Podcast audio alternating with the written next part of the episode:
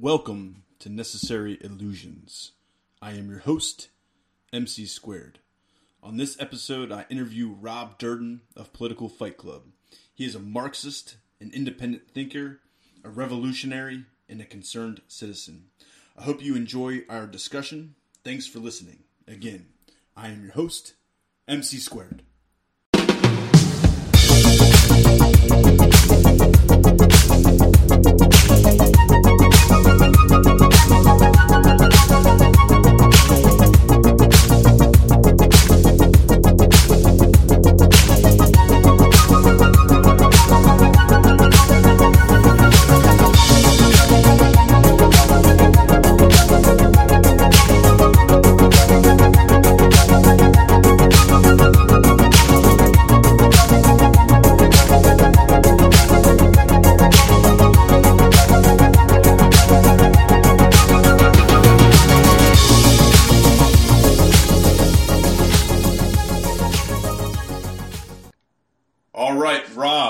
Welcome to Necessary Illusions. Hey, what's up, man? Thank you for having me. So you're the host of Political Fight Club. Tell us about that. Uh, yeah, so Political Fight Club is just when um, twenty twenty-one started, right after Biden got elected, I used to listen to a lot of leftist commentators who I thought once uh, Biden got elected, I was kind of in, not really into politics, but certainly once Biden got elected, I kind of wanted some of the progressives that I had a lot of faith in to like get us, you know, healthcare and stuff like that. I was kind of hoping that the commentators that I listened to routinely would kind of push them to do the right thing. And all of these commentators I listened to for about a decade, and they were talking about things like, you know, universal healthcare, uh, free college, stuff like that. And I noticed something that happened right as soon as Biden got elected and they had uh, a majority is that all of those progressive commentators and some of the people I had faith in in Congress suddenly like gave up all of their principles and stopped trying to push for those things. So I, I got I had like a, an awakening where I came up with a Political Fight Club to basically like do what I thought those commentators were going to do but neglected to do, which was come out and try to convince people to convince Congress to do things. But it's more than that. It's the idea behind it. There's eight rules, just like normal Fight Club. The rules for Political Fight Club, though, are all ar- based around having good political conversations. Like the first rule of Political Fight Club is just talk politics with your neighbor, you know, talk politics with anybody that'll talk politics with you. And then the other rules are based upon just coming to every political conversation in good faith, which I noticed that none of these commentators, including mainstream media, but even some indie media, were really – they don't come to conversations trying to share ideas in an honest way. They come at it from a partisan way where they, they're trying to sell you Democrats or Republicans, and they work backwards from the conclusion of the team that they're playing for. So like some of the other rules of Political Fight Club are admit when you're wrong, know your opponent, which is not just the opponent you're debating or having a conversation with, but more like know what you're trying to combat with your rhetoric. For me, that is capitalism. That is imperialism. So like uh, another one is, you know, keep your emotions in check. Don't sell out. Those are the things that I like commentators to do to maintain their honesty. So basically like the idea was just I tried to wrangle in as many people, other commentators, to kind of follow those rules and work independently, but also kind of cross-pollinate and work behind the scenes together to create like an independent news network that had a bunch of little different commentator nodes that didn't depend on each other other than just for, you know, exposure and stuff like that and promotion, but they don't have to cater their ideas to any other commentator. So therefore we would kind of build like this, this independent news network that was like a parallel institution to the mainstream media with the idea of kind of replacing it. So like the idea was just kind of, if we have all of these commentators agree to drop, uh, stop, the circular firing squad and attacking each other over nonsense stuff and trying to work together, what we could do is we could build an institution that would put the mainstream media out of business. So P F C was just kind of like a framework. And the idea was that I would tell all of these commentators to try to come to every conversation in good faith. And if we can agree to those rules, we'll have good conversations with lots of viewers that'll kind of spread like wildfire. And then personally, my my channel, I also try to like do the news, but also recruit and try to convince other people to do commentation following those rules. So I kind of like try to convince people that maybe are too afraid to do their own commentary or do memeing or write their own music that will help all of this come to fruition, to actually get into it, to get involved, to work with us. And that's how I see myself in this whole scheme of things. But long story short, I wanted to create or help create an independent news network under the guidelines of P F C to kind of help people have honest conversations, with the goal ultimately of building a network that would kind of phase out the way that people get their media now. Let's get our media from independent people that are actually normal working people, instead of those corporate elitist pricks that are just, you know, taking orders from up on high. That's the idea. So you, you had mentioned it, good faith. So I kind of, in my, this is a lot of fun, by the way, because I started my own podcast just a few weeks ago. I think this is my fifth or sixth episode already. It's a lot of fun. I, I had no idea. I'm glad I started. It's a fun hobby. But anyways, I want to get to good faith here. Uh, you know, not to have an agenda, not to be partisan. I think in my um, in my uh, little, little trailer thing, I, I initially said that I'm going to br- bring a radical leftist approach to the media, and I'm not going to apologize for it. Um, and I like I quoted Howard Zinn, you know, you can't stay neutral on a moving train. So I think that I am very partisan. I look at it as, as a, a radical leftist, uh, a dissident, someone that wants change. And that's kind of the, the way that I go into this program and probably any political conversation or interview I do. So what do you think about that? I mean, am I coming into this, am I disobeying your rules as coming from a radical leftist approach with an agenda? I guess my, my agenda is I want to present an alternative view to the mainstream uh, presentation of the world. You know, they present a very specific um, kind of world to us. Um, and of course, the media or corporations themselves, they're selling audiences to other businesses for advertising dollars. Um, so it's very corporatized um, view of the world. And I'm trying to present maybe a more working class view of the world, a world where I don't think we need arbitrary governments. I'm an anarchist. That's how I identify. That's how I identify. And as well as I don't think we need um, borders. I think we need an internationalist, you know, type system. Uh, a world of class-conscious people coming together for common goals like solidarity, freedom, democracy, justice, all that, all that good stuff. You know what I mean? Yes, yes, I do. And you're not uh, breaking any of the rules. And the, the idea is P F C itself is nonpartisan. Everybody, as long as you follow the rules of good faith arguing and debate, you're included. It doesn't matter where you are in the political spectrum. But I myself, I'm like you. I'm far leftist. I'm a Marxist-Leninist with – I, I tend to, on my good days, lean towards anarcho-syndicalism, um, but definitely a Marxist-Leninist, so far left. And I will, in every argument and every debate that I have in every conversation, I will tell you how I feel and argue my points as best I can, but I don't make that like a rule. And the idea is that if everybody comes to every conversation, all commentators agree to those rules, I think that if we duke it out long enough and we really explain our points of view thoroughly and listen to each other, that far leftism actually will win out as the dominant point of view the more we talk about it. So like individually, I am definitely far leftist and I always argue for those points, but I don't make that like a rule for joining the club. I include everybody. And I made that, that was a decision I made very deliberately, because th- when I was writing the rules, it occurred to me that I could just create something that's like a group of uh, lefties that are all going to talk to each other about leftist stuff. But then I, I figured that's just creating an echo chamber. So I'd rather just make it nonpartisan entirely, but I myself am certainly not partisan. So, but I, I want to include everybody, because I, in my personal life, especially since starting P F C, I follow my own rules and I engage a lot of people in my personal life in these types of conversations. And I found that it's easy to convert people that consider themselves righties. Uh, it's also easy to convert, convert people that consider themselves neoliberals, um, though they're they're a little more difficult. But that's why I don't exclude anybody, because when you actually sit down and you kind of cast off those labels, you'll find that you actually do have a lot more in common with people than you than you really realize. And a lot of people, they kind of mislabel themselves. They don't really quite really know what they are, especially in America. We're not really good with labels.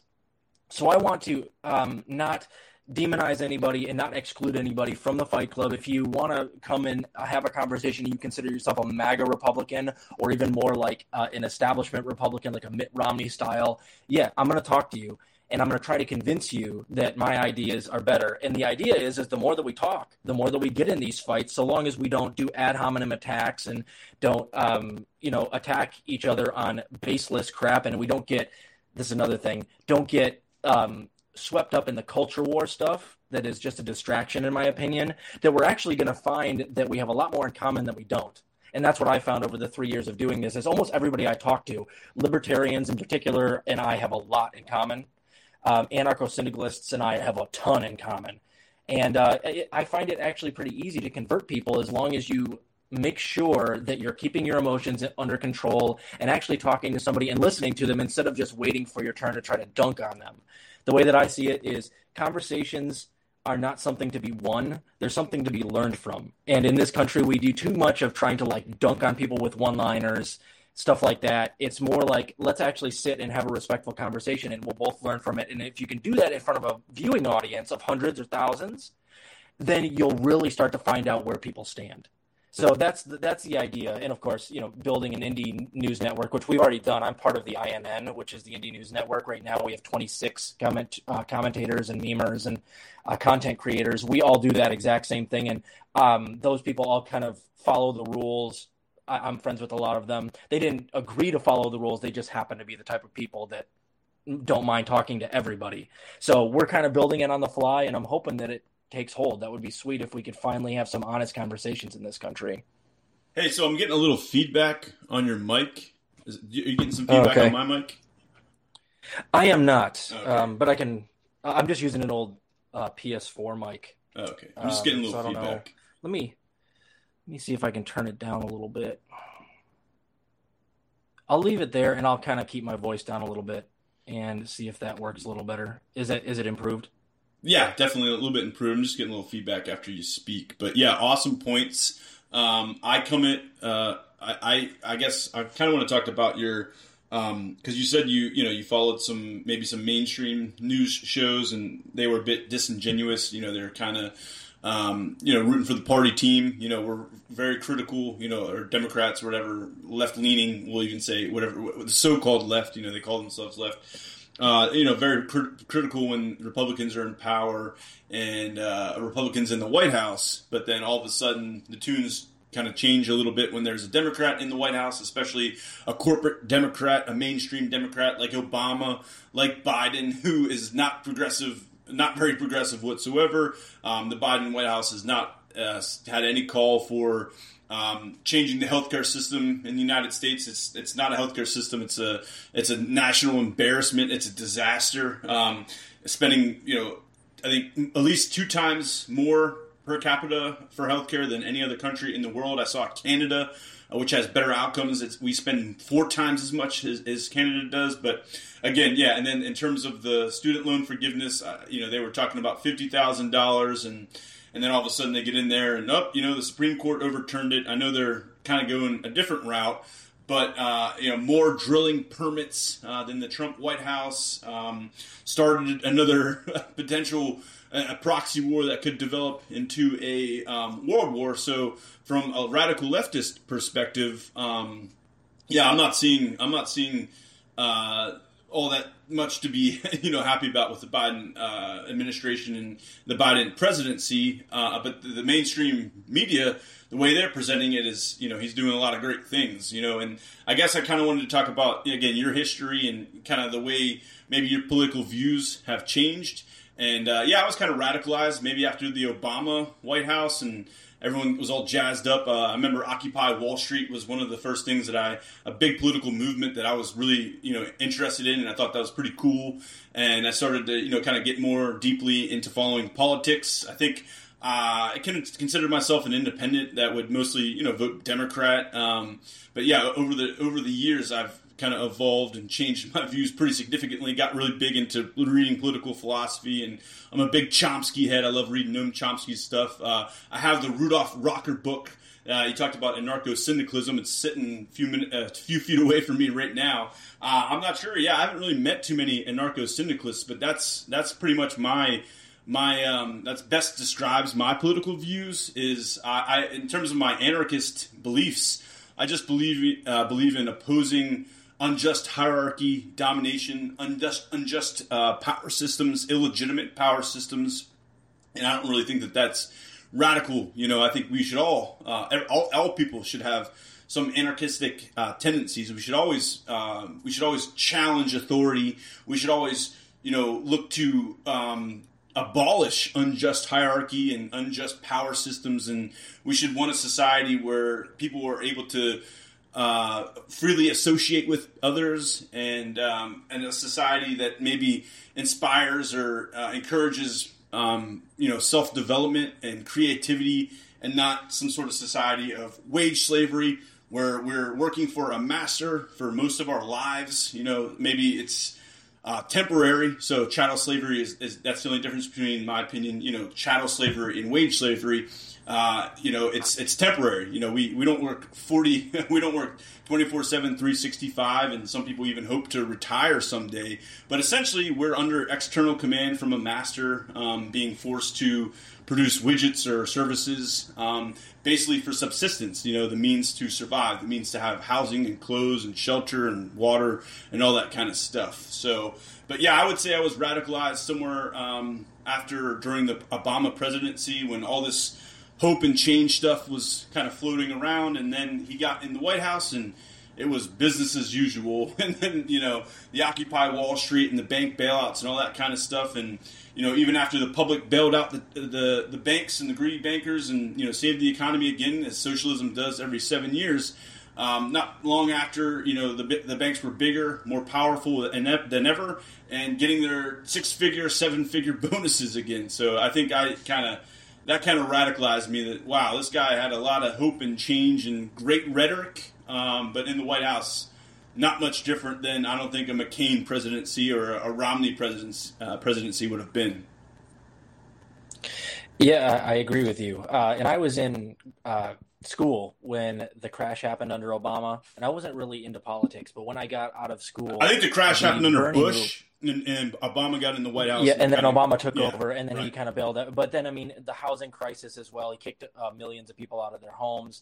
And Obama actually got away with a lot of things that even McCain wouldn't have. And that's kind of the, the sneaky thing that the Democrats do, is that the Republicans get away with, like, overt warmongering and bailing out Wall Street. But then, you know, Obama gets in there, and he bombs places like Somalia, or bombs any place that has black and brown people, but he gets off the hook because he himself can hide behind identity politics and say, oh, his his his defenders will all say, oh, he can't be racist. He can't be blowing up brown people across the planet. He's a black guy. So they, uh, in a lot of ways, get things done. Clinton did the same thing. You know, there's no way that Bush would have been able to get, you know, NAFTA done. There's no way that certain things that happened under Clinton could never have happened under Republicans, because they're under intense scrutiny all the time. Now, the Republicans, they're just kind of just overt with everything that they do. But the Democrats, they slyly kind of set a pick and do a pick and roll with the Republicans, which they get all the other stuff done that the Republicans can't on their off years. So what radicalized me was a little bit later, uh, the Bernie movement really got me involved, but then seeing him cheated in twenty sixteen and then again in twenty twenty, that really made me realize that there was no going through the Democratic Party to get any of the things I wanted, you know, like healthcare for all, um, education, stuff like that, uh, reducing the wars, stuff like that. And then the thing that really put me over the edge is I donated to a lot of the progressives in the Progressive Caucus now. They're called the Squad. And I once I saw them get into a majority when Biden came to office, there was a slim majority in uh, the House of about five votes. And the Squad members were about seven or eight. And so what they could have done to extract power and get a lot of concessions from Biden and the other senators and whatever is they could have done Tea Party tactics, which is what the Freedom Caucus did uh, under the previous administration. And they basically drove House Speaker John Boehner to alcoholism, because what they said was, we're not going to allow anything to pass because we have that that majority, and we're just going to kill everything that you put up to get our votes to make sure everything passes under this slim majority. You have to give us concessions. So the Squad could have done the exact same thing to Nancy Pelosi, but the first thing that they did when Biden took over and they had a majority was they could have extracted concessions from Pelosi for their votes to nominate her as Speaker of the House. And one of the, you know, plays out of the D S A playbook was trying to get a floor vote on Medicare for All by withholding their votes in that slim majority so that Pelosi wouldn't have gotten her speakership, and they didn't do it. So immediately I start to go, oh my goodness. And this is right around the time I started P F C, like a week or two later. And I'm like, oh my goodness. I thought I started this show to kind of push these people to do the right thing. And I immediately saw that they weren't going to take advantage of all of their advantages right there. And, and then, so what I got really radicalized by was the first whole season, the first whole year of P F C was basically me just pointing out all of the missteps of the squad, not utilizing their power to get extractions from the Democrats who had a majority. And that goes for executive orders as well. Not a, not a lot of this stuff even had to go through Congress. All they had to do was say, listen, Joe Biden, if you want some of these bills that you want to pass, you're you have to go through us because we have six or seven votes. A lot of these are going to be down party lines. So if you want those bills to pass and not be shot down every single time, you're going to give us some executive orders. And there's some things you can do via executive order. You could have given Medicare for All via Section eighteen eighty-one Alpha, the Social Security Act during COVID, because if you have an environmental hazard, according to that clause that covers up a whole country or a city or even a state, you can have executive order give everybody Medicare for All during the um, the duration of that executive or of that uh, hazard. They didn't do that. You could also have things like, and that gets it into um, the public consciousness. Forget- I mean, maybe maybe uh, it would go away. You know, it'd be just for a short duration, but it would be part of the public consciousness. It would be covered, and it would be like, wow, that was pretty cool. We had healthcare in a, in a functional system for extended period of time. Why don't why don't we push for this always? You know what I mean? Just to, even as some of these political yeah. moves and tactics might be short-lived, just to try different things out and to get it um, on the on the political consciousness, to get it um, you know covered by the mainstream media because they're the agenda agenda setting media. But um, yeah, I think that uh, obviously. You know, it's just business as usual. I mean, just getting, I think it's worthwhile even even if we know these bills are doomed to fail, I think it's at least worthwhile to get the vote out there. So at least maybe someone that hadn't heard about, heard about it, you know, maybe looks into it and researches it, even if it's just a handful of people uh, over time that can kind of add up. You know, I think I think part of the political revolution that I'm looking for would be a nonviolent, populist, bottom-up type revolution. And I think we start with that through education, and um, I think you had mentioned that I wanted to get to. You're you're building a network, uh, an independent news media, you know, network um, that's going to function outside the system, um, and I think that's fantastic. And I think people like us with maybe radical views or dissident views, um, we don't have much of a place within the you know within the Washington consensus, within the system. Uh, but I think if uh, a revolution is actually ever going to happen, and I really hope it I hope it does, I. I, sometimes I get, um, you know, I think it's optimism of intellect or pe- pessimism of intellect, op- optimism of will. Like, we got to hope this happens. We got to we got to keep trying, you know, but it's sometimes, uh, I don't know, talking to like hippies and, you know, progressives from the sixties and seventies, they were talking about all the same stuff and it still hasn't happened yet. You know what I mean? But it doesn't mean we can't keep pushing for it. We can't keep trying. But I think if a true bottom-up populist revolution is ever going to take place, a working class, you know, hopefully driven, um, you know, proletarian driven, if you want to use some Marxist terminology, which I'm not a Marxist, and I'd like to maybe talk about that a little bit. But if we're going to, um, if we're ever going to get that, we're going to have to operate definitely outside the system, which I'm trying to do here with this podcast. And as you're trying to build your independent news network, we're going to have to do some things inside the system too. We're going to have to have some bills passed. We're going to have to have some local politics. Um, we're going to have to have some local power in politics. We're going to have some state power in politics. We're going to have to have senators and Congress members and maybe one day even the White House. And that's so far away. But I think if a true rev- revolution is going to happen, it has to be done within the system as well as outside the system to help, you know, spur it on and educate people and get new ideas out there that, of course, the agenda setting or mainstream corporate media don't want us to hear, don't want the population to hear. They want to they want to keep the population ignorant. Uh, through a deluge, deluge of lies, misinformation, and propaganda, they want to, you know, basically control opinion and get the message out there of the preferred uh, way of life for the capitalists and the ownership class, and that's business as u- uh, usual. You know, keeping keeping the establishment in the working order. Um, you know, keeping the capitalist machine running. Yeah, um, and yeah, to your first point, um, if we had just given Medicare for all, even if it was just for COVID, and it were to end, it'd be almost impossible to take it away. So, like, you you know, and all, there'd be an uprising if you give people Medicare for all for, like, two years, and then you try to take it away from everybody, there'd be riots in the streets. So that was the point, is, like, even if you just got it for COVID, chances are you probably would get it permanently. And if it got taken away, it'd be immediately given back pretty quick because there'd be rioting. Like, like um, the pension was, like, like, the, like the pensions in France, or, you know, the pension age, they wanted to raise it two years, which would, would still be much lower than Americans. We potentially, many of us will never retire.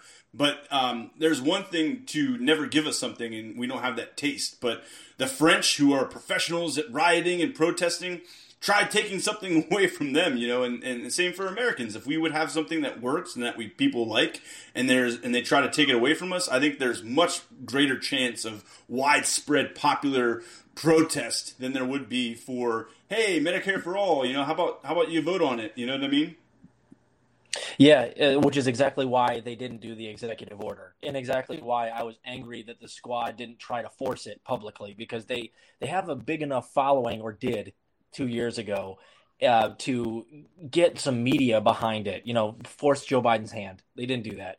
Um, but as far as your point is building something outside of the system and the Indie News Network, my main goal, like one of the rules of Political Fight Club, is know your opponent. And I told you earlier that my opponents are essentially capitalism and imperialism. I want to destroy those two things. But my immediate opponent and the point of P F C, my personal show, is actually to try to destroy propaganda and to expose propagandists for their lies, because I understand that the best thing that can happen right now to actually spur on a revolution is simply to break this, like, hypnotizing, mesmerizing apparatus that is the propaganda apparatus that the West runs. It's a multi-billion dollar a year propaganda apparatus. So does Russia. Russia, of course, has a propaganda system. Yeah, all as well. of them. Yeah, every yep. country. And, and I would course, like to get right. rid of all corporate propaganda, period, because you don't want corporate propaganda. But there could be state propaganda, too. State propaganda coming directly from government, right? Yes, yes, indeed. And, and, and ideally in a true democracy, where your um, the people that are running state propaganda are actually elected on a regular basis, and the the uh, elections are fair. State propaganda would not be so much propaganda as it is just the news. But I, I in this country, since I happen to be from a hyper-capitalist country where the propaganda apparatus is largely formed by corporations who own the mainstream media, um, I tend to – that's my opponent. So what I try to do is whenever those – people on C N N, M S N B C, Fox News, and then, of course, other commentators who are online, when they lie to try to promote the imperialist and capitalist narrative, I try to catch them and destroy that, and I try to it, get other people to do the same thing. So basically, you get like an independent apparatus that fact-checks the propagandists, made up of only like normal average Joes. And if they all work together, they can keep calling out the bullshit. And what they will do is they'll break that hypnosis that is keeping us with the status quo. Because the the reason that they can get away with all this nonsense in Congress right now is because most people still watch mainstream media, and they're they don't know any better. They don't know that they deserve better. So they're kind of stuck in this hypnosis. I think that's changing, though. I think it's that. generational. I think that our it generation is. and the generation behind us are much more on social media. That might be good or bad, but it's much more decentralized. The internet's much more decentralized. I think older generations are, are the ones still hypnotized by, you know, your C N N, your Fox News, and, you know, whatever else mainstream, you know, media uh, network there is. But I think that's I think that's changing, and I think partly for the better. For example, like I would say, I, I almost rarely meet, read any um, mainstream media, at least directly from the source. I pretty much get my media and, and, and, and news on Twitter and, and Reddit. And um, honestly, I it's the same old, you know, uh, crap in, crap out kind of thing, where I'm I'm more into political philosophy, and uh, I like reading that kind of thing, and, and, and I'm focused on ideas. I consider myself a philosopher, so the truth, that's all you're talking about is the truth, you know, getting to the truth, and I think that's part of what I want to do, get through the lies, the mis- misinformation, the propaganda. I'm just looking for truth, you know, and um, the media is a giant filtering system, but it's not just the media, too. I mean, it's the educational systems, it's the state, corporate state nexus. I mean, it's it's enti- it's the entirety of um, Western culture. It's, if it was just the media, I think it would be um, you know, simple. But I mean, any any business in any sector, you know, there's corporate hierarchies of uh, a cl- it's a class-based society. There's executives and the ownership class on top, and everyone else is kind of taking orders. And in terms of the media, you have the agenda-setting media, who's kind of They're, they're, they're, what they're trying to do is really not necessarily um, tailor their views to the working class, but more so the, the political elites, the people in uh, management roles, the people in editor roles, the people in, in lobbyist offices, corporate lawyer offices, you know, that sort of thing. And I think um, it, it's we could have we could have a whole podcast on just the, the structure of the news. But I think part of the failure of the left is we don't. We don't appeal to working class uh, voters as much. Like the Democrats left the, the, the working class behind decades ago. So I, I think you said like average Joes, but really what I'm looking for is just a working class view, uh, a leftist view. I'm looking for uh, truth, and um, you know, I'm, I guess trying to trying to like there used to be before before you know C N N and all that kind of stuff. There used to be like worker-run newspapers and, and media companies, but obviously with the capital uh, deregulation of the financial system, you know, capital, and I've I read uh, some stuff yesterday about, I guess, what, State Street, I mean, just uh, State Street, um, Vanguard, and uh, what's the other one? Yep. Yeah, BlackRock. They own like twenty trillion dollars in assets. These asset firms control everything, and, and in a capitalist system, money talks, and uh, that's how you get on the boards of these companies to make decision-making and, and that sort of thing. So yeah, I mean, I, I think your idea, I think your idea is great, and and that definitely would function, you know, specifically uh, about the media and debate and rhetoric. But it's an entire system, starting in starting at grade school, you know, a filtering system. Like what happens in in, in, in school for dissidents and people that don't want to do stupid assignments, you get filtered out. You get labeled a problem. You know, people that ask difficult questions to the teacher, you get labeled a problem. You go to the principal's office as a class disruptor. You know what I mean? It's an entire filtering system from birth, and of course the media uh, is part of it, but it's much deeper than that. It's in Hollywood, it's in T V, Netflix. Part of that is inculcating attitude. It's not to give you tables and graphs and facts saying, here's the facts. It's to inculcate attitudes like your boss, whatever your boss says goes, you know, and it's like, I wish I wish I didn't have to come in Saturday, but he's the boss or she's the boss, so I got to come in, you know, what, what else am I going to do? You know, it's inculcating attitudes about foreign policy, like, you know, Russia's bad, communism's the enemy. You know, it's it's it's very deep. You know, it's it's in every facet of Western culture.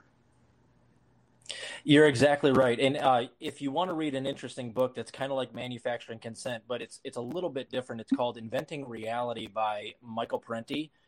I, I've heard of it. I've been exactly recommended saying. this. Yeah, I've been recommended yeah. these books. I need to check them out.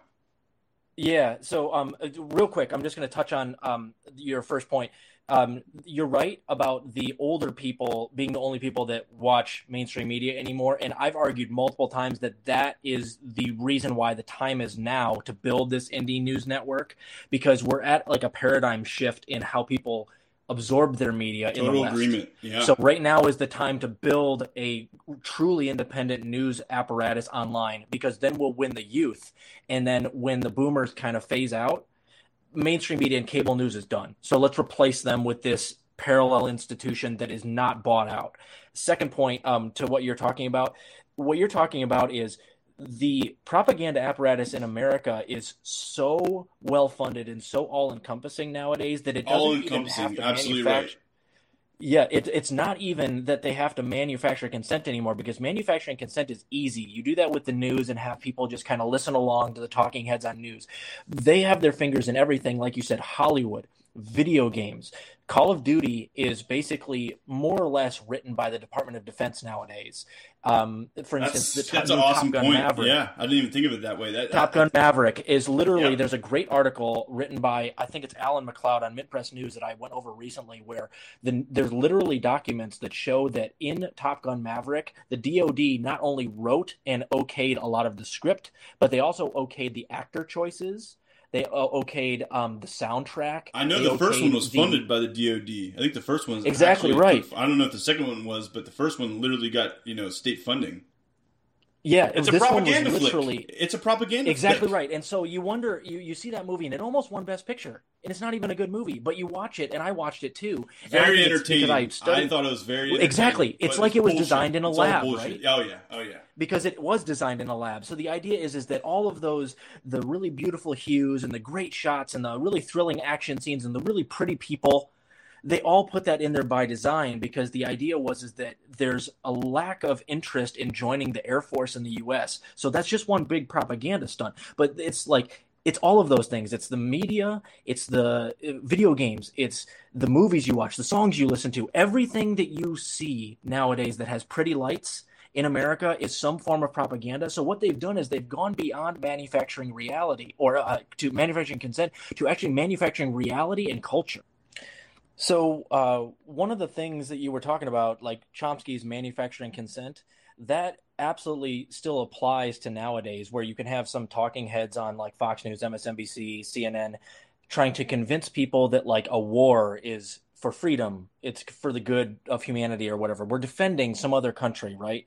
But imagine nowadays there's a propaganda apparatus that's so well funded and so all-encompassing that they actually could live in a world where you don't actually have to manufacture consent, because you could create a culture that is so inculcated with propaganda that you don't have to sell wars, because the people in that population already like war enough. They think it's stylish and sexy. So what you do is kind of like what we were talking about earlier, is if you create movies like Top Gun Maverick and gaming systems like Call of Duty that everybody goes to see, and it makes war seem cool and it makes you sexy for being into it, you can eventually create a culture that you don't even need to manufacture consent for, because they already agree with everything that the state or that the corporations want. So that's what scares me more than anything, is that the propaganda apparatus of the twenty-first century that has the internet at its fingertips, but also has billions and billions of dollars to throw towards games, advertisements, uh, movies, television, everything that you see is in some way manipulating the way that you see the world. And if they can just inculcate everybody, just completely everything that you see is propaganda getting you to think a certain way, through technology and the internet, eventually what they could do is they could create a culture that doesn't even need their consent manufactured. They just naturally all think the same way. And that's where we're on the track to, and what scares me the most, and what P F C is designed to destroy, because I see that propaganda apparatus as the biggest threat to like our liberties and our freedom in this country. It's like if everybody gets mesmerized and everybody's just on their phone all day long, just absorbing all of this very subtle, very sophisticated propaganda, then we're up shit creek.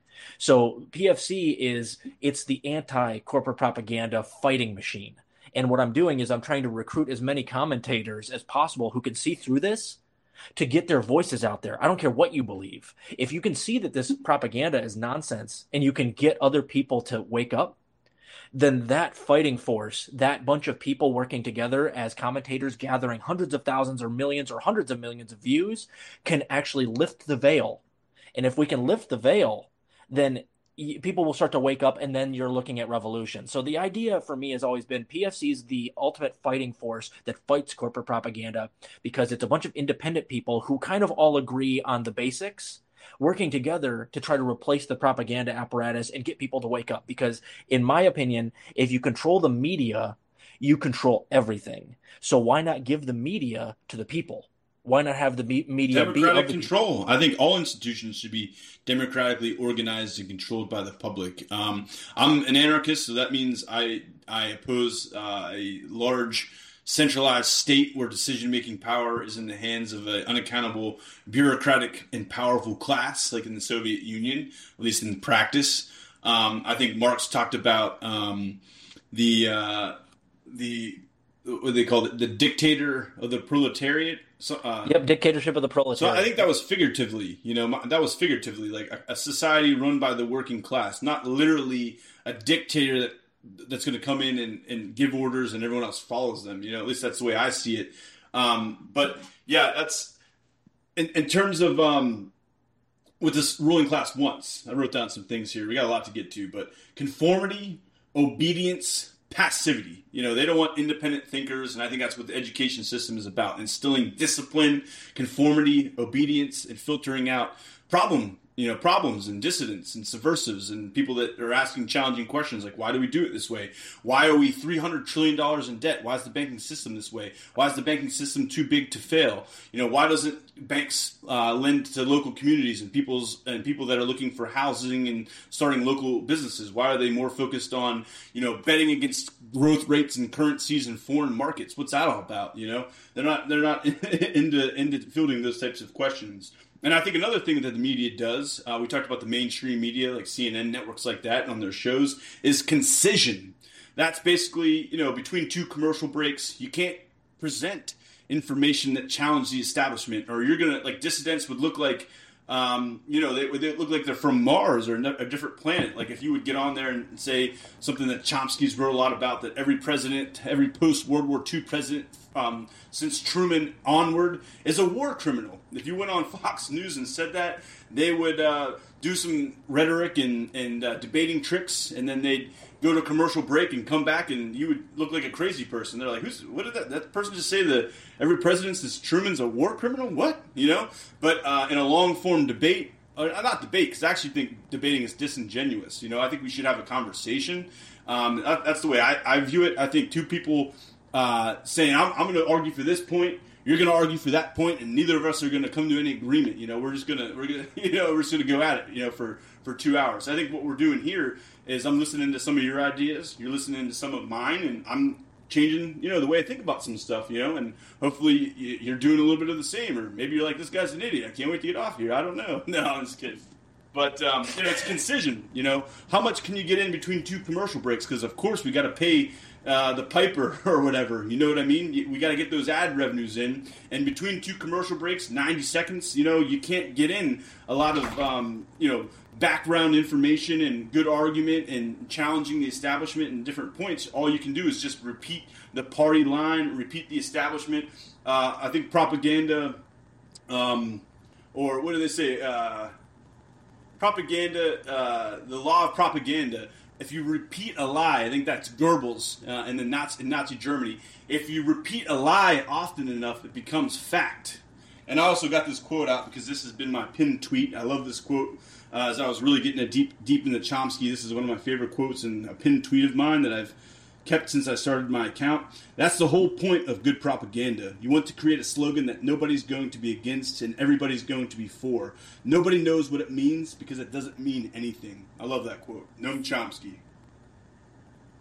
Yeah, I agree with you. And and um, I think part of what you're talking about right there, that's part of the reason that I think mainstream media is dying. It's more appealing to the average viewer to listen to two people who have opposing viewpoints, have a conversation, rather than listening to somebody who we know is a corporate propagandist owned by, if you're on M S N B C, certainly owned by Pfizer and Big Pharma and all the other lobbying groups, just try to ram a narrative down your throat. That might be good for the boomers, but I think most other people realize that that's not a way to absorb information. And like what we're doing right now, rather than trying to dunk on each other or anything like that, I think conversations are much more enlightening, and having people uh, actually exchange ideas and try to register what the other person is saying rather than debating. I think that's much more useful. And incidentally, I, I think that that is part of the reason why um, podcasts like Joe Rogan is so popular, is because he's not really debating anybody. He's just like, you know, let's have a conversation, let's talk about it, let's see where it goes. No way, man. Yeah. There's some yeah.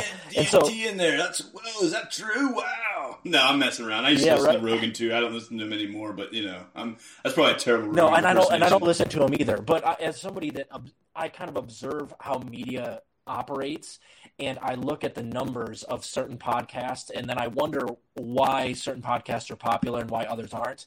And it seems to me that part of the reason that Rogan gets he gets eleven million viewers per episode, which is twenty-five times as much as the average primetime day of C N N. Yeah, not even close. And yeah. it's like, yeah. and it's six times as much as the pr- primetime numbers of Fox pre-Tucker Carlson leaving. Yeah. And since he's gone, their numbers have plummeted. So why is that? And my my answer is is that I don't think people are buying what these mainstream media outlets are laying down. The format anymore. is garbage. So, the for, it's not just what it they're is. it's it's definitely what they're selling too. But the, the format is garbage. You you can't get on there and present the world in ninety seconds between two commercial breaks. I think the podcast format is insanely popular. Everyone has, you know, a podcast. Everyone has a friend that has a podcast. Uh, it's incredible. I think this long-form conversation is awesome, and I think that this helped educate a lot of people. And, yeah, I listened to Rogan and all kinds of different podcasts, and, of course, my changes and tastes uh, drastically uh, evolved over time. But, yeah, I think this media, um, this long-form format stuff, this podcast stuff, this independent media stuff,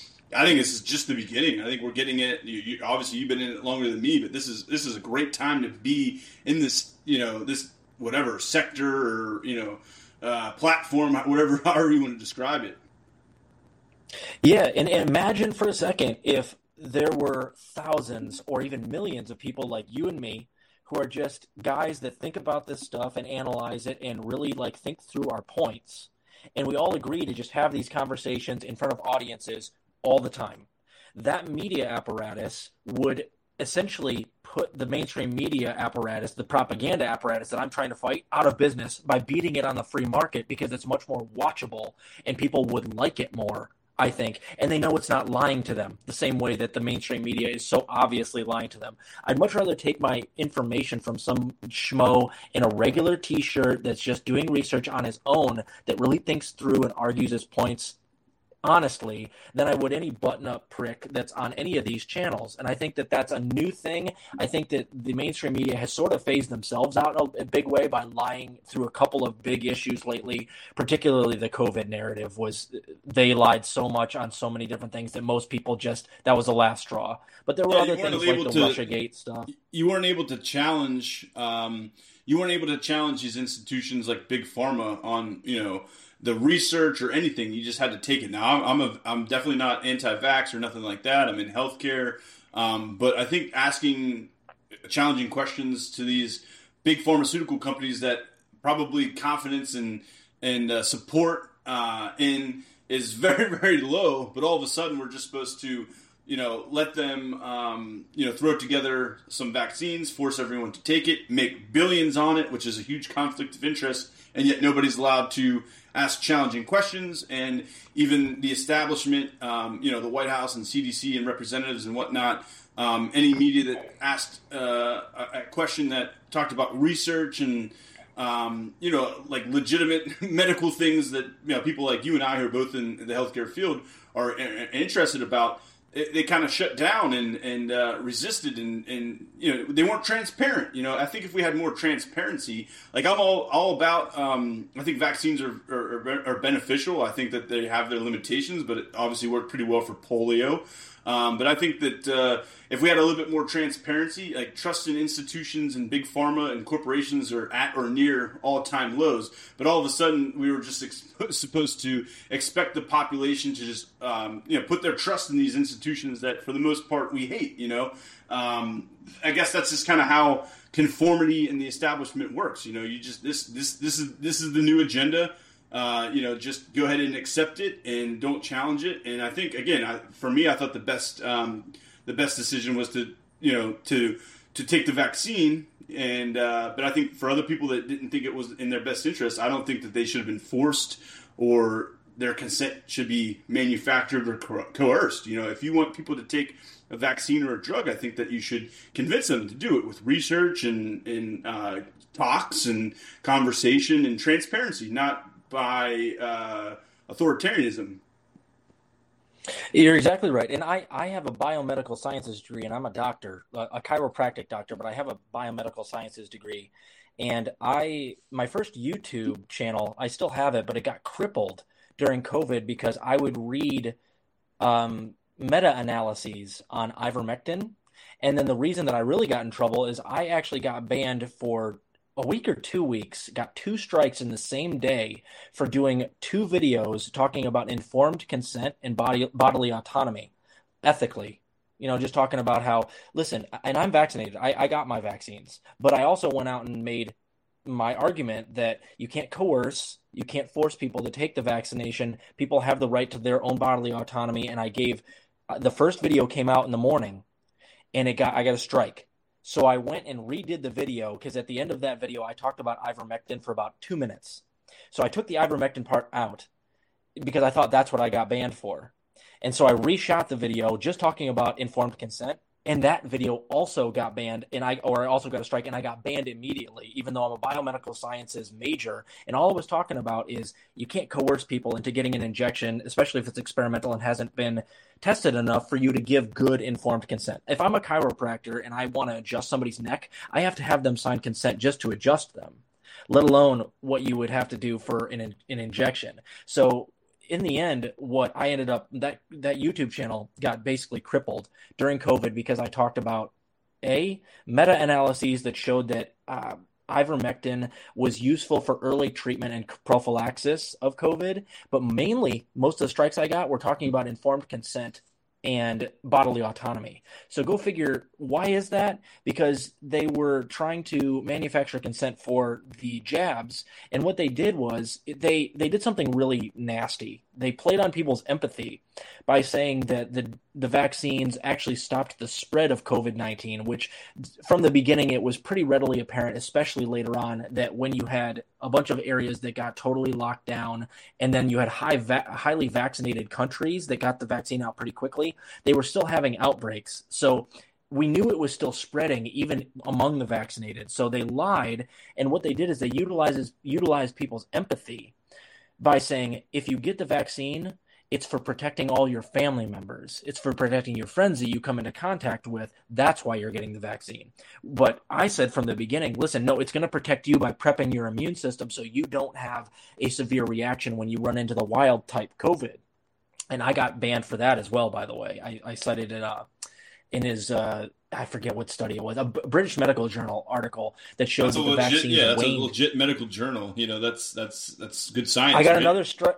I got another strike for that, for showing that um, uh, transmissibility and also the vaccines waned after about four months in their efficacy. So I, long story short, basically what they did is they played a nasty trick on people and made it seem like if you don't get vaccinated, you're going to kill people around you. And that's very nasty, and that's not exactly how it works, of course. That's Rachel the propaganda, Maddow. though. That's the propaganda. Exactly. To, there's no and, facts and, and, to support it. I mean, there might be, there might not be. I'm not a virologist, and I'm not going to get deep in the weeds on this COVID, you know, vax stuff and all that kind of stuff because I haven't. It doesn't really interest me that much, and I haven't done enough research on it. But that's that's propaganda, basically, is to pr- pr- try to create something that everyone's going to be for, nobody's going to be against. Oh, if I get it, it's going to make everyone else safer. And I think, yeah, you kind of hit on it. It's going to prep your immune system, you know, so you, if you get the COVID exposure, you're not going to get as sick. You're not going to be in the hospital. You're not going to go to the emergency room and you're not going to die. But there's so many other narratives that were tied together to try to convince people, you know, to get it. And I just think the transparency, the, the research, um, the data, you know, from, I think there's a lot of shortcomings with it. Yeah, and so if they had just made that argument right there, which is the one I made, which is like, listen, this is how vaccines work. When people come into my office, if they asked me about vaccines, that's the spiel I gave them, and that's a spiel that I, I learned in school. In chiropractic school, you actually do a fair bit of research, and you take a long part of one of your classes, like two months, to talk about vaccines and to do research on them. So that's what they kind of told me, and I'm like, listen, it preps your immune system. It makes you less likely to die. But I never did I say that it's a force field. And that's how I always say to my patients, I'm like, listen, it, it's not a force field. It's not going to keep you from getting infected. It will lessen the symptoms more than likely, but you can still transmit it to other people, especially with an airborne virus, which we knew COVID was an airborne virus with a very high R naught value, which means it was very transmissible, as transmissible as chickenpox. So it's very unlikely that it's going to stop transmission. But they, that didn't stop the propaganda apparatus from going out and playing on people's emotions, saying, listen, it does stop transmission. So therefore, you have to get it to protect people around you, which is a much more effective way to get everybody to take it rather than just telling them the truth, which is that it's for your own protection. And that's a nasty trick because there were a lot of people that were, in fact, coerced into taking it that would have, wouldn't have otherwise because they thought that they were protecting grandma. And um, the data never backed that up. So I, I saw right through it. And, of course, I got I got like five strikes, at least five strikes on COVID videos to the point where I actually had to go back and I deleted one hundred seventy something episodes of mine, because I was afraid they were going to go back and find other episodes where I was talking about that stuff and ban me entirely. They crippled my YouTube channel, which is why I now, I now do most of my stuff on Rockfin and Rumble. But, I mean, just going back to – that's what the propaganda apparatus does. They're bought and paid for by Pfizer. Um, so, you know, and Big Pharma is the biggest lobbying group again, in the, the conflict country, of interest, so they get what they want. But the, the conflict of interest in yeah. making billions of dollars from taxpayer funding – on a pandemic. Why would we want a healthcare system that allows for that? Uh, and one thing I wanted to say is, too, um, just my minimal knowledge on vaccines. I'm not a virologist. I'm also not a medical doctor. But, you know, medications, vaccines have side effects. So that was to be expected, you know, and I think that uh, there's a lot of underplaying of some of the side effects. It just happens. You know, no, no, no medication or vaccine is perfect. There's going to be side effects. So some people should, you know, try to take that into consideration when they're choosing to or not to take the vaccine. And uh, again, I think there's a lot of underplaying maybe some of the health risks, especially in a, in a vaccine that was quickly developed and where transparency and research didn't seem readily available, at least from the start. And I think it's getting better now, though. Yeah, and, and we're finding out, and I've paid attention to this, but not as closely, but where I've read multiple studies that show that particularly in young males, there was a lot more myocarditis that came out of nowhere. Athletes that were perfectly healthy before getting their vaccine suddenly are having cardiac issues right afterwards. So there's some definitely some correlation there, um, but I don't want to speculate where I haven't done a lot of research. All I know is that there is legit research that shows that there's increased chances of cardiac and vascular events within two or three weeks after a booster where there might otherwise not have been. So it's like you, the, my point was always, I was, I never told anybody don't get the vaccine. I was like, I'm vaccinated. I'm going to go do it so I don't get hospitalized by the, by COVID. My point was always, you can't coerce people. That's against bioethics. Bioethics one oh one is you have to be able to give people informed consent on things like vaccinations, and you can't give people informed consent on a vaccine that's so new that you haven't informed it enough. Like you haven't studied it enough to know how to give informed consent. And that's what I got banned for. Can you imagine? You know, so, you know, it doesn't hurt my feelings because I was right. And in the end, you know, they may or may not, you know, allow my YouTube channel to flourish the way that it was for the first couple of months. But um, I doubt that, you know, it is what it is. But at least I'm on the right side of history, because if it turns out there are a lot of like vaccine related injuries, which it seems to indicate there are going to be a fair amount of vaccine-related injuries. At least I was the one out there raising my voice and using my, you know, knowledge and my degree. Just awareness. To I mean, I try to at least bring awareness to it. Yeah. You know, nothing else. You know, I want to shift gears here a little bit. I don't want to go off into the COVID weeds too much. Uh, I want to get back. Yep, and that's we talked fine. a little bit about censorship, uh, free speech, which a lot of this these are free speech issues. George Orwell talked about it. Um, Uh, initially, and I think Chomsky has wrote some excellent stuff on it, but basically thought control is actually more so prevalent in democratic societies. In democratic societies, we don't have the government saying, you can't say this, you can't say that. They're not even telling corporations and news anchors, you can't say this, you can't say that. But there's a lot of self-censorship going on, and the manufacturing, manufacturing of consent, um, the, the, I guess, persuasion, Uh, thought control, uh, controlling the opinion. That's a lot more apparent and prevalent in democratic societies.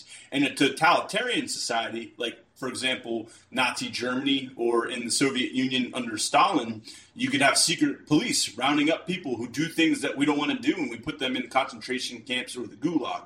But what we see in democratic societies, because not that the federal government of the United States has no ability to carry out violence. We're a police state um, with uh, tons and tons of um, violence and, and police homicides. I think we are near the top of the world in police homicides. We are at the top of the world in gun violence because of the crazy gun culture in the United States.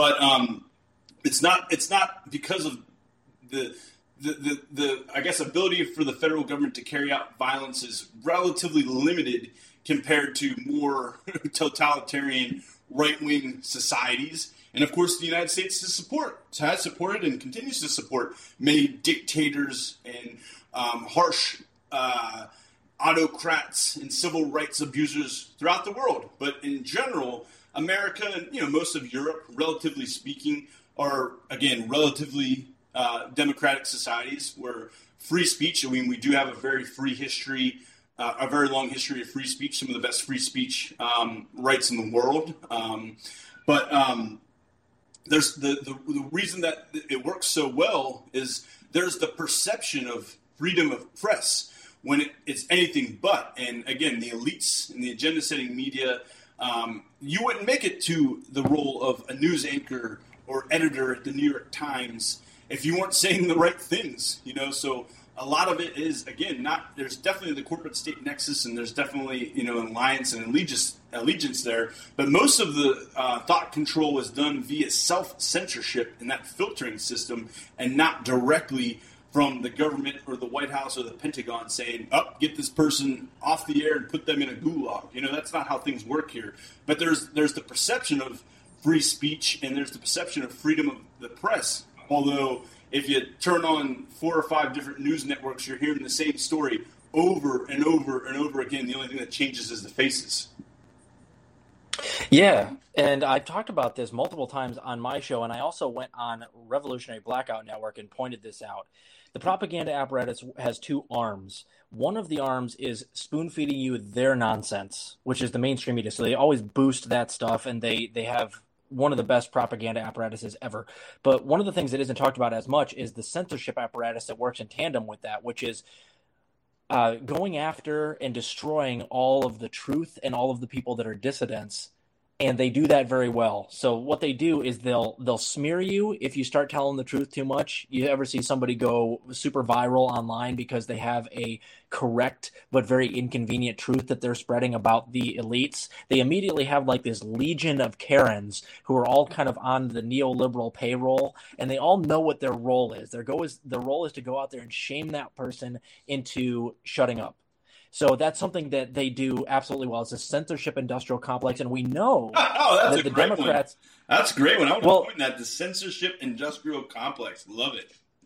Well, it's actually not my. It's not mine. Michael Schellenberger, who's an um, he's a journalist who broke part of the Twitter Files earlier, actually coined that, and it's because during the Twitter Files revelations, we found out that the neoliberals, particularly the Democratic Party and the elites of the neoliberal class, they were uh, basically hand in glove working with the F B I to censor and deplatform anything that they didn't like on Facebook and Twitter during the last election cycle, and we have documentation of this. The uh, example that's going around that I used when I went to Revolutionary Blackout to make this point was we know for a fact that the Hunter Biden laptop story, which got broken by the New York Post right before the twenty twenty election between Biden and Trump, as soon as that got broken about how Hunter Biden was in all these shady business deals and they were possibly linked to Joe Biden himself in Ukraine and also with a, Chi- a Chinese company, Uh, that story broke at the New York Post a couple of weeks before the election. And what happened? It, the story immediately, you couldn't share it on Twitter.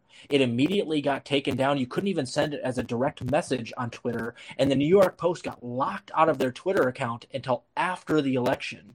And then uh, on Facebook, that same exact story, it didn't get censored. It got Uh, algorithm, algorithmically deboosted, and Mark Zuckerberg actually admitted to this on Joe Rogan's show. So this is the second part of the propaganda apparatus, is not just them spoon-feeding the masses their own B S, it's also, and this is equally important, shaming and deplatforming and censoring true information. And the information that I got dragged for on Twitter was going on a big platform and talking about that Hunter Biden laptop story right as it dropped. I saw Glenn Greenwald had actually resigned from The Intercept for trying to drop that story, and they wouldn't let him, because they said that it was too, you know, it might hurt Biden's chances, right? So he resigned. I looked into it and saw that his sourcing was legitimate, so that the Hunter Biden laptop, even though Politico and a bunch of other mainstream media said that it was a Russian hack and dump, I checked the sources and it was legit.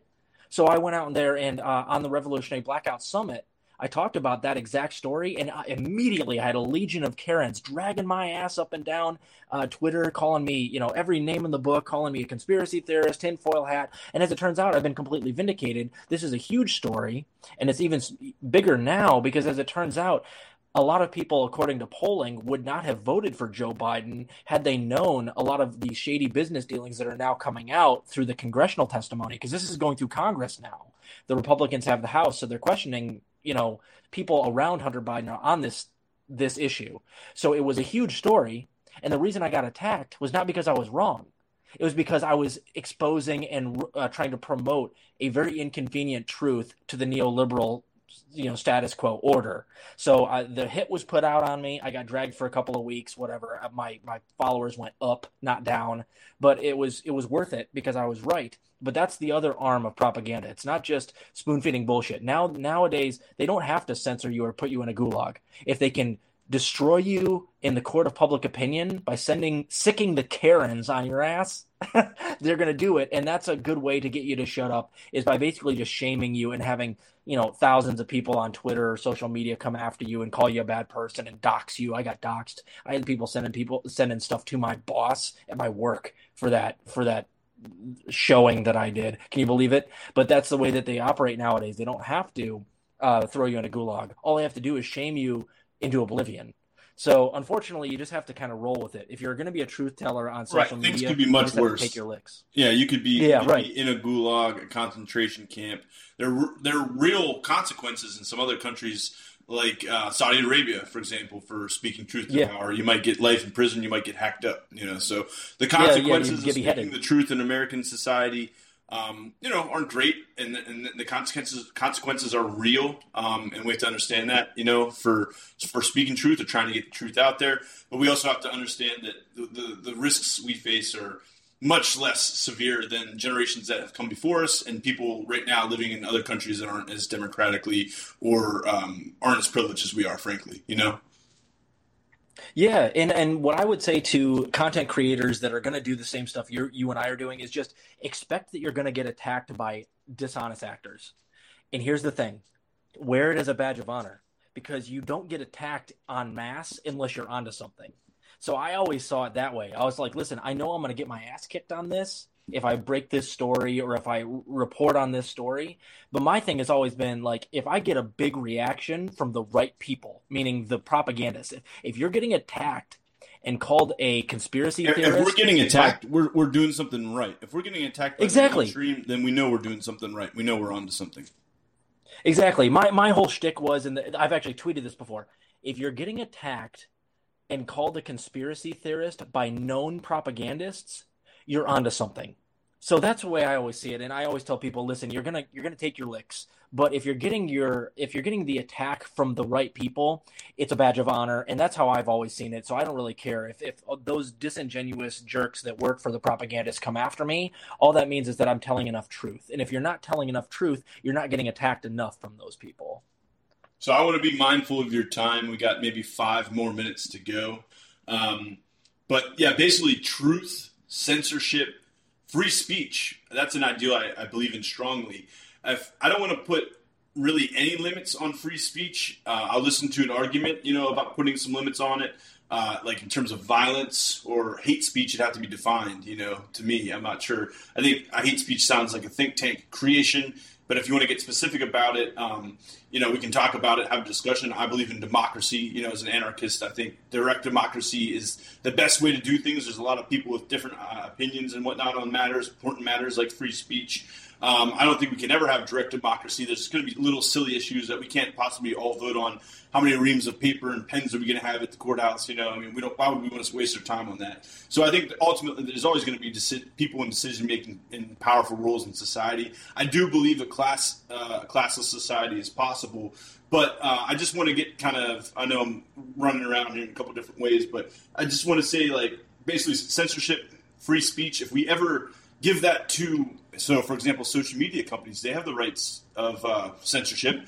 They can do whatever they want on their platform. Whatever the executives and leadership team decides, they can censor content basically without any rules or laws. There's no rules or laws governing them.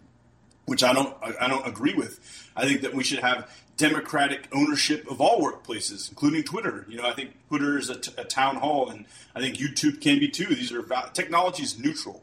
You know, it just depends on who uses it, and it can be weaponized. You know, YouTube can be weaponized, like Facebook can be weaponized for disinformation campaigns and get right wing, uh, you know, opponents into the White House, and and it, and it seemed like it did, you know, during the Donald Trump uh, campaign. Um, I and, and I guess, um, but yeah, free speech, to take that away and to give it to someone else, like a government or corporation, is basically giving them the power of truth. If there's something you're not allowed to say, then they're allowed to essentially have power over truth, power over what you can say, and I think that's bad for everyone involved.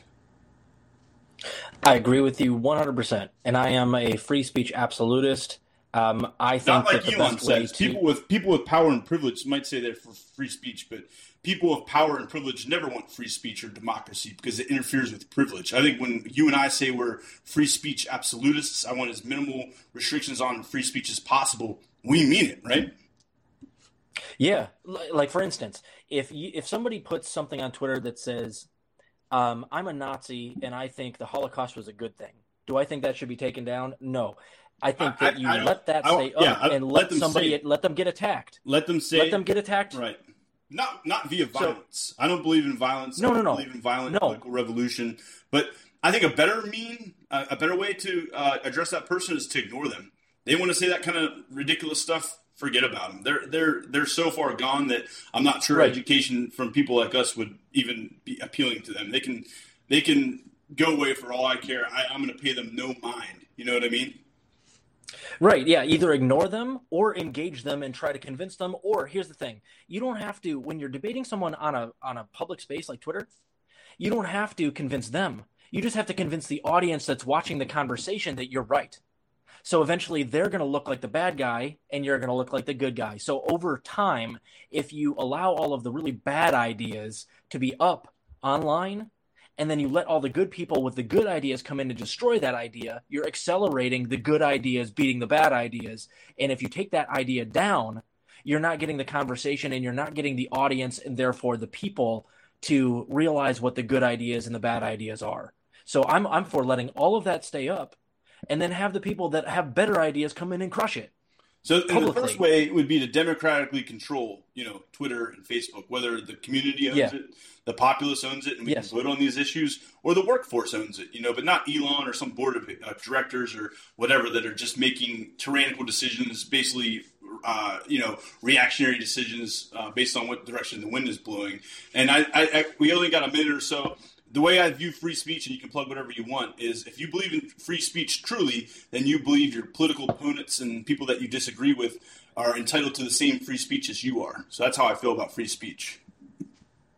Me too, one hundred percent. And uh, if you're a content creator and you like conversations like this, this is my P F C plug, man. Just get involved. It doesn't matter if you want to create content like this. You don't have to do your own show. You don't have to do a podcast. You can make music. You can create memes. But we need all hands on deck to create this Indie News Network. And if we all work together, and there's thousands of us or tens of thousands of us to have these conversations and to fight the corporate propaganda apparatus, we will create a parallel institution that will put them out of business. It'll be a true indie media news network that is of, by, and for the people. Let's replace them.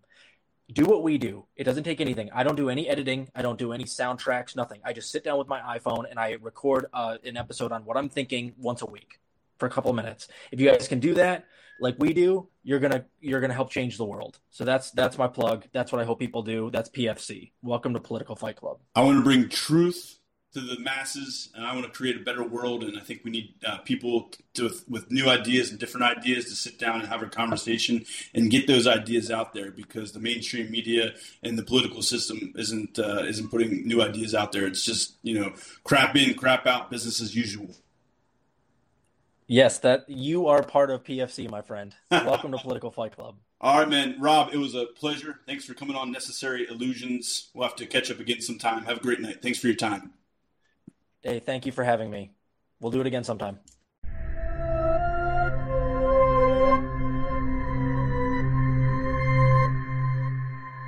That's going to do it for this episode of Necessary Illusions. Thanks for listening. I'd like to thank my guest, Rob Durden of Political Fight Club. I really appreciated his time tonight, as well as the conversation we had.